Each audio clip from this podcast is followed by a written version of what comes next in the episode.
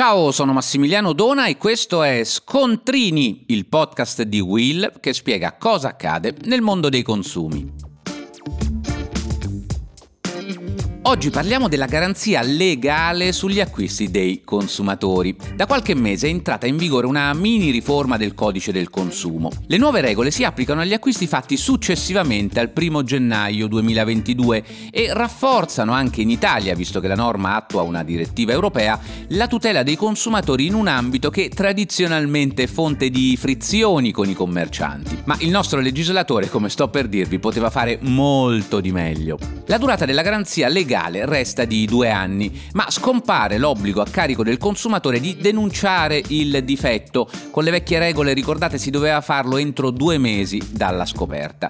Beh, questo senza dubbio è un bel salto di qualità, ma eh, come al solito il nostro recepimento è sempre molto pigro, come si nota dando uno sguardo alle norme di maggior tutela introdotte da altri Stati membri. Cito il Portogallo e la Spagna, ad esempio, che hanno deciso di estendere il periodo di garanzia legale a 3 anni per i prodotti nuovi e almeno 18 mesi per i prodotti usati. Ancora, Slovenia e Portogallo hanno introdotto delle regole specifiche per i difetti che si manifestano subito dopo l'acquisto.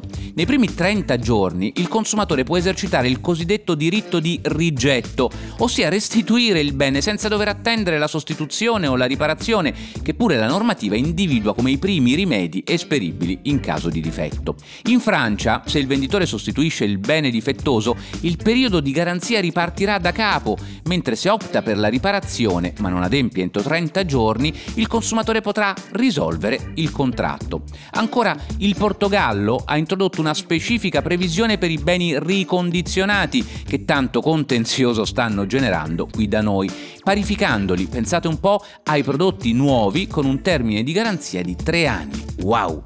Inutile dire che molte di queste migliorie sono state invocate anche in Italia, dove però, come spesso accade, la voce delle lobby si fa sentire sempre più forte di quella del consumatore. Ma almeno si faccia una seria campagna informativa e soprattutto si sanzionino quei venditori, soprattutto nell'elettronica di consumo, che ancora oggi negano ogni garanzia e rimpallano la responsabilità sul produttore.